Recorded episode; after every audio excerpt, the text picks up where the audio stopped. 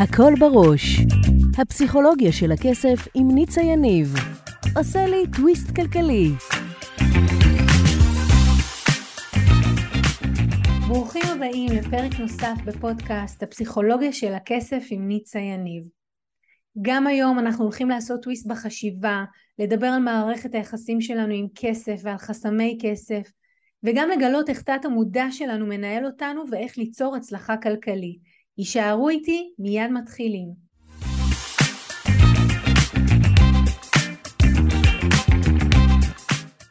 היום בפינה שלנו, הפסיכולוגיה של הכסף אצל נשים, אנחנו הולכים לדבר על איך תודעת אה, חופש כלכלי באה לידי ביטוי אצל נשים ומה הפעולה האחת המאוד משמעותית שנשים צריכות לעשות כדי לבסס בתוכן תודעת חופש כלכלי.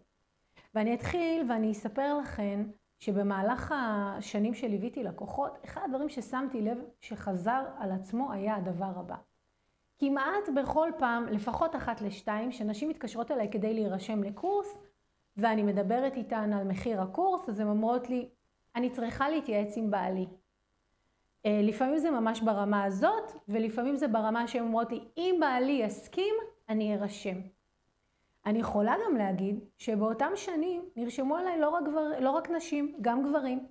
ואפשר לספור על כף יד אחת את מספר הפעמים שגברים אמרו לי, אני אצטרך להתקשר לאשתי, לשאול אותה אם זה בסדר שאני ארשם לקורס מבחינת כלכלי, מבחינה כלכלית.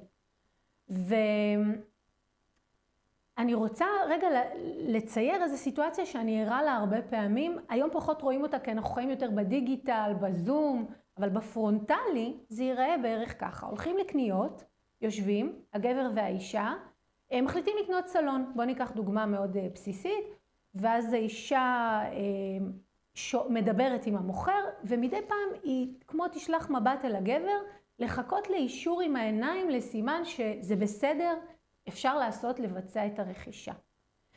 אז מי שרוצה לבסס תודעת חופש כלכלי, הפעולה האחת שהיא צריכה ורוצה לעשות היא לקבל החלטות בנוגע לכסף מבחינה כלכלית לבד. עכשיו, אני יודעת מה הסייג. ישר תגידו לי, לא, אבל זה לא ככה, יש תא משפחתי, יש יחידה משפחתית, אז עכשיו מה, היא תחליט על דעת עצמה? לא, זה לא מה שאמרתי. אני אמרתי שבראש ובראשונה היא צריכה לקבל החלטה עם עצמה, קודם כל עם עצמה, ואז לבוא לבן הזוג ולהגיד לו, תשומע, לגבי הקורס הזה והזה, אני החלטתי שזה קורס שאני צריכה ואני רוצה להירשם. מה אתה אומר מבחינת, אה, מבחינת התא המשפחתי או מבחינת ההוצאות החודשיות שלנו? עכשיו, הרבה נשים עושות את זה, אבל האופן שבו הן מדברות את זה, האופן שבו הן מביאות את זה לשיחה עם בן הזוג, או בת הזוג, כל אחד ומי שהוא, הוא יותר כמו מבקש רשות. כמו, חשבתי על זה, נשים אומרות לי, אני אשתול לו את זה, שהוא יחשוב שזה בא ממנו שהוא רוצה את הרכישה הזאת. אם הוא יחשוב שהוא רוצה לקנות סלון חדש, אז אנחנו נקנה. ואני אומרת, התנו אותנו מגיל מאוד צעיר שעיקר הכוח או הכסף נמצא אצל גברים. זה כמובן עבר שינוי מהותי מאז אה, שגדלנו, אבל עדיין יש שם איזשהו מקום שמאוד בודק עם בן הזוג, עם הבעל, שזה בסדר, וצריך לוודא וצריך לבדוק, אבל לא ממקום שבא לקבל אישור, לא ממקום שבא לקבל וי, לא ממקום שאנשים אומרות לי, אין לי מושג מה המצב בחשבון הבנק, ולכן אני מעדיפה לשאול אותו, או שהן לפעמים סוגרות איתי ואומרות לי, אני אתקשר אליו ואני אשאל אותו מאיזה חשבון אפשר לחייב את זה או באיזה כרטיס אשראי. ואני אומרת, הצעד הראשון של כל אישה לחופש כלכלי, הוא בראש ובראשונה לדעת, קודם כל, איפה היא נמצאת מבחינה כלכלית בחיים היום. שנית, להרגיל את עצמה, כי זו מיומנות. אף אחד לא קם בבוקר, בכלל לקבל החלטות זה דבר לא פשוט, אבל לקבל החלטות כלכליות זה, זה מיומנות אפילו, בוא נגיד, זו דרגת קושי גבוהה יותר. אז להתחיל בדברים שאפשר ומרגישים איתם בנוח לקבל החלטה כלכלית, לבוא לבן הזוג, כמובן, לשאול אותו, כי בכל זאת זו יחידה משפחתית, או לבת הזוג זו יחידה משפחתית לכל עניין ודבר, אבל לא לבוא ממקום שבדחילו ורחימו ותן לי אישור ואולי, אה, ואולי נעשה את זה.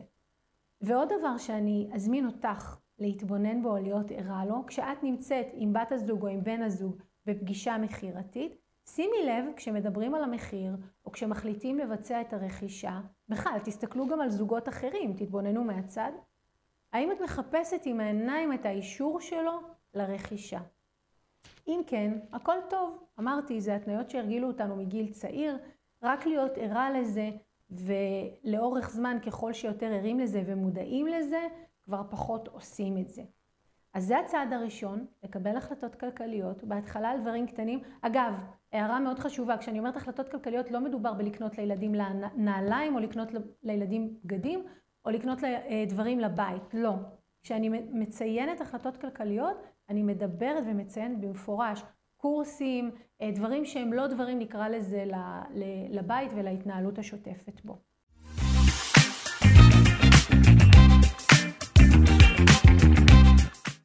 אהבתם את הפרק, שתפו אותי למה התחברתם, ממש מעניין אותי לשמוע. אם בא לכם ללמוד עוד על הפסיכולוגיה של הכסף, הנה המקומות שאתם יכולים להתחיל בהם. באתר ניצayaniv.com תוכלו להזין לתוכנית הרדיו השבועית שלי שנקראת הכל בראש, וגם להצטרף לקבוצת הפייסבוק שלי, הפסיכולוגיה של הכסף עם ניצה יניב. אם אתם עדיין לא עוקבים אחריי בפייסבוק, באינסטגרם או ביוטיוב, זה בדיוק הזמן לעשות את זה. אלה מכם שרוצים להעמיק, אתם יכולים לפגוש אותי אחת לחודש במפגשים הקבוצתיים לאימון בלייב, או להצטרף לקורס המקיף לשחרור חסמי כסף. תמיד תזכרו, השינוי שלכם עם כסף מתחיל כאן, במקום שבו כסף ותודעה נפגשים. ניפגש בפרק הבא.